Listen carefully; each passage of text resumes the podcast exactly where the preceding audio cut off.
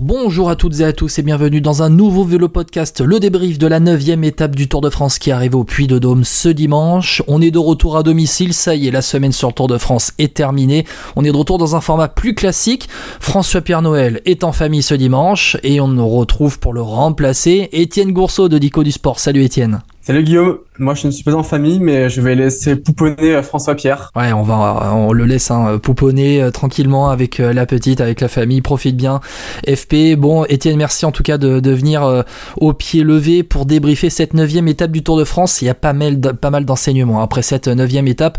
On parlera aussi de manière un peu plus générale de la première semaine à la fin de ce podcast il n'y aura pas de réaction, voilà, on va aller sur un format plus classique de, débrief, mais on va en profiter quand même pour euh, déjà Étienne, je vais te demander, pour commencer un peu ton avis sur cette étape au, Puy de Dôme, est-ce que tu as été déçu? Non, parce que finalement, on a, eu, on a quand même eu de la bagarre pour les favoris.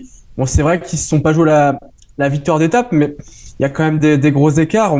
David Godu perd par exemple une 10 sur un Simon Yates pour la troisième place. On sent que pour le maillot jaune entre Pogacar et Vingord, ça va être intense jusqu'à la dernière étape du, de montagne au Markstein. Et t'as pas été déçu euh, par le scénario de course euh, Non, tu, pour toi, ça a été une étape, euh, une étape classique de fin de première semaine avec des coureurs fatigués, une échappée qui a pu aller au bout, avec une bagarre qui a été, je, vais pas dire pas si intense, mais qui n'a pas duré aussi longtemps qu'on aurait pu le prévoir au début d'étape pour prendre l'échappée. Après, le problème de cette étape, c'est qu'il y a le puits de Dôme mais il y a quand même. Alors, c'est pas totalement plat, mais il n'y a pas de col euh, pour arriver au pied du puy de Dôme, ce qui fait que c'est quand même difficile de contrôler pour une équipe. Et, euh, le puy de Dôme en lui-même aussi est compliqué parce qu'il part de façon très difficile, on l'a vu. Et a ces 3-4 km de plat. Bah, celui, pour moi, celui qui attaque euh, dès le pied à Clermont-Ferrand, il part au suicide. Avec ce, ce plat, des équipiers qui peuvent encore rouler dans le plat derrière tu arrives dans les quatre derniers kilomètres, tu butes. D'ailleurs, on a vu Jorgensen qui a roulé de longs kilomètres seul, bah, buter quand c'est devenu très très difficile. Ouais, et puis avec ces derniers pourcentages, hein, dans les dans les dans les dans les quatre derniers kilomètres, il me semble 1, 2, 3, 4 derniers kilomètres exactement. Euh, j'ai le pourcentage sous les yeux, hein, c'est pour ça que je regarde en même temps. 11,5, 11,4, 12,2, 11,5 et puis les derniers hectomètres euh, vers ligne d'arrivée à 12,1% de moyenne. Là, je vous ai donné le, pourcentage moyen par kilomètre hein, quand même hein, euh, sur ces 4 derniers kilomètres pour monter au Puy de Dôme. Bon, on va commencer. Étienne, j'allais dire FP, tu vois, c'est l'habitude. Pas, encore, pas encore. Ça, t'inquiète pas, Étienne. Ça va, ça va, ça va le faire. Euh, Étienne, on va commencer par le podium de l'étape. Ce que tu as pensé un peu de euh, ce que tu retiens de cette étape du Puy de Dôme. Alors, je vais commencer par mon numéro 1. Je vais le faire dans l'ordre inverse. Je vais commencer par tout simplement le vainqueur, Michael Woods. Alors, petit instant auto-promotion personnelle. J'avais, j'ai sorti ce matin un papier pour Dico du Sport où je parlais de Michael Woods comme étant le coureur à suivre de cette neuvième étape. J'ai envie de dire, qu'il, ne m'a pas trop déçu et qu'il n'a pas trop déçu. Je l'ai trouvé très courageux parce que il avait quand même pas loin de deux minutes à 4 km de l'arrivée. Il y avait quand même de quoi s'effondrer psychologiquement, de se dire que c'était perdu. J'ai vraiment l'impression, et il le dit lui-même en interview euh, au micro de France Télévisions, il y a vraiment cru jusqu'au bout.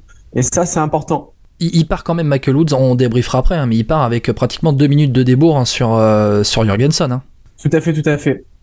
Et en numéro 2, bah, la bagarre Pogachar-Vingord qui est vraiment intense.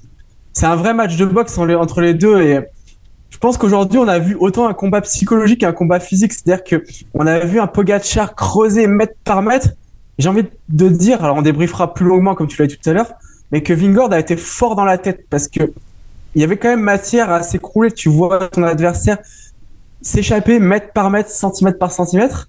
Et il aurait pu s'écrouler, puis finalement, il, s'est arraché pour perdre que 8 secondes. Alors, c'est toujours 8 secondes de prévu, mais euh, ça aurait pu être pire vu le contexte. Et ton point numéro 3 Et mon point numéro 3, euh, ben, les Français un peu en difficulté.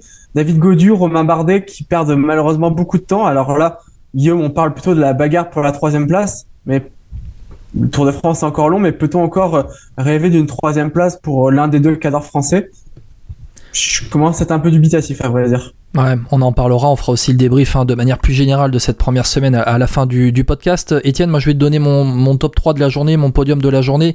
Euh, numéro 1, c'est... Euh, numéro 1, je vais quand même mettre la bataille euh, Pogacar-Vingegaard encore dans, dans cette euh, dans, dans, ce puits de dôme. Euh, et finalement j'aurais même pas envie de dire que Pogacar tu vois on fait un peu depuis le début du tour Vingegaard qui a distancé Pogacar ça fait 1-0 Vingegaard. Ensuite le lendemain vers Cotoré un partout. Et j'ai même pas envie de te dire aujourd'hui que Pogacar a marqué un point de plus face à Vingegaard. Certes il a repris 8 secondes mais on en parlera on en parlera juste après il y a quand même eu. Euh, ils n'ont pas fait jeu égal. Mais tu sens que Pogacar monte en puissance, mais comme tu l'as dit, euh, ça a été une bataille psychologique et Vingegaard a quand même répondu, a quand même euh, limité la casse et ça nous laisse augurer de deux bonnes semaines encore à venir. Mon point numéro 2 c'est la victoire de Michael Woods quand même. C'est un coureur que j'adore, c'est un, profil de coureur que, j'adore, très punchy et qui a vraiment géré sa montée, qui, qui n'a pas pris qui n'a pas pris comment dire euh, les devants euh, tout de suite ça a été une grosse prise de risque. Euh, lui il sort il, sort hein, pardon de, la route d'Occitanie. Il a remporté la route d'Occitanie juste avant le juste avant le Tour de France. Les ascensions avec de gros pourcentages comme ça il aime beaucoup hein, il a fait quatrième de la Flèche Wallonne cette année. Donc donc Michael Woods c'est un coureur qui voilà qui, a remporté une très belle victoire là, là au Puy de Dôme et puis mon point mon point numéro 3 je vais quand même dire la surprise Tom Pitcock euh, ce sera la bataille pour euh, le podium, hein, de toute façon, même pour le top 10, la, course des outsiders. Mais dans la course des outsiders, aujourd'hui, il y en a un qui m'a bluffé, c'est Tom Pitcock, qui monte en puissance lui aussi chez Ineos.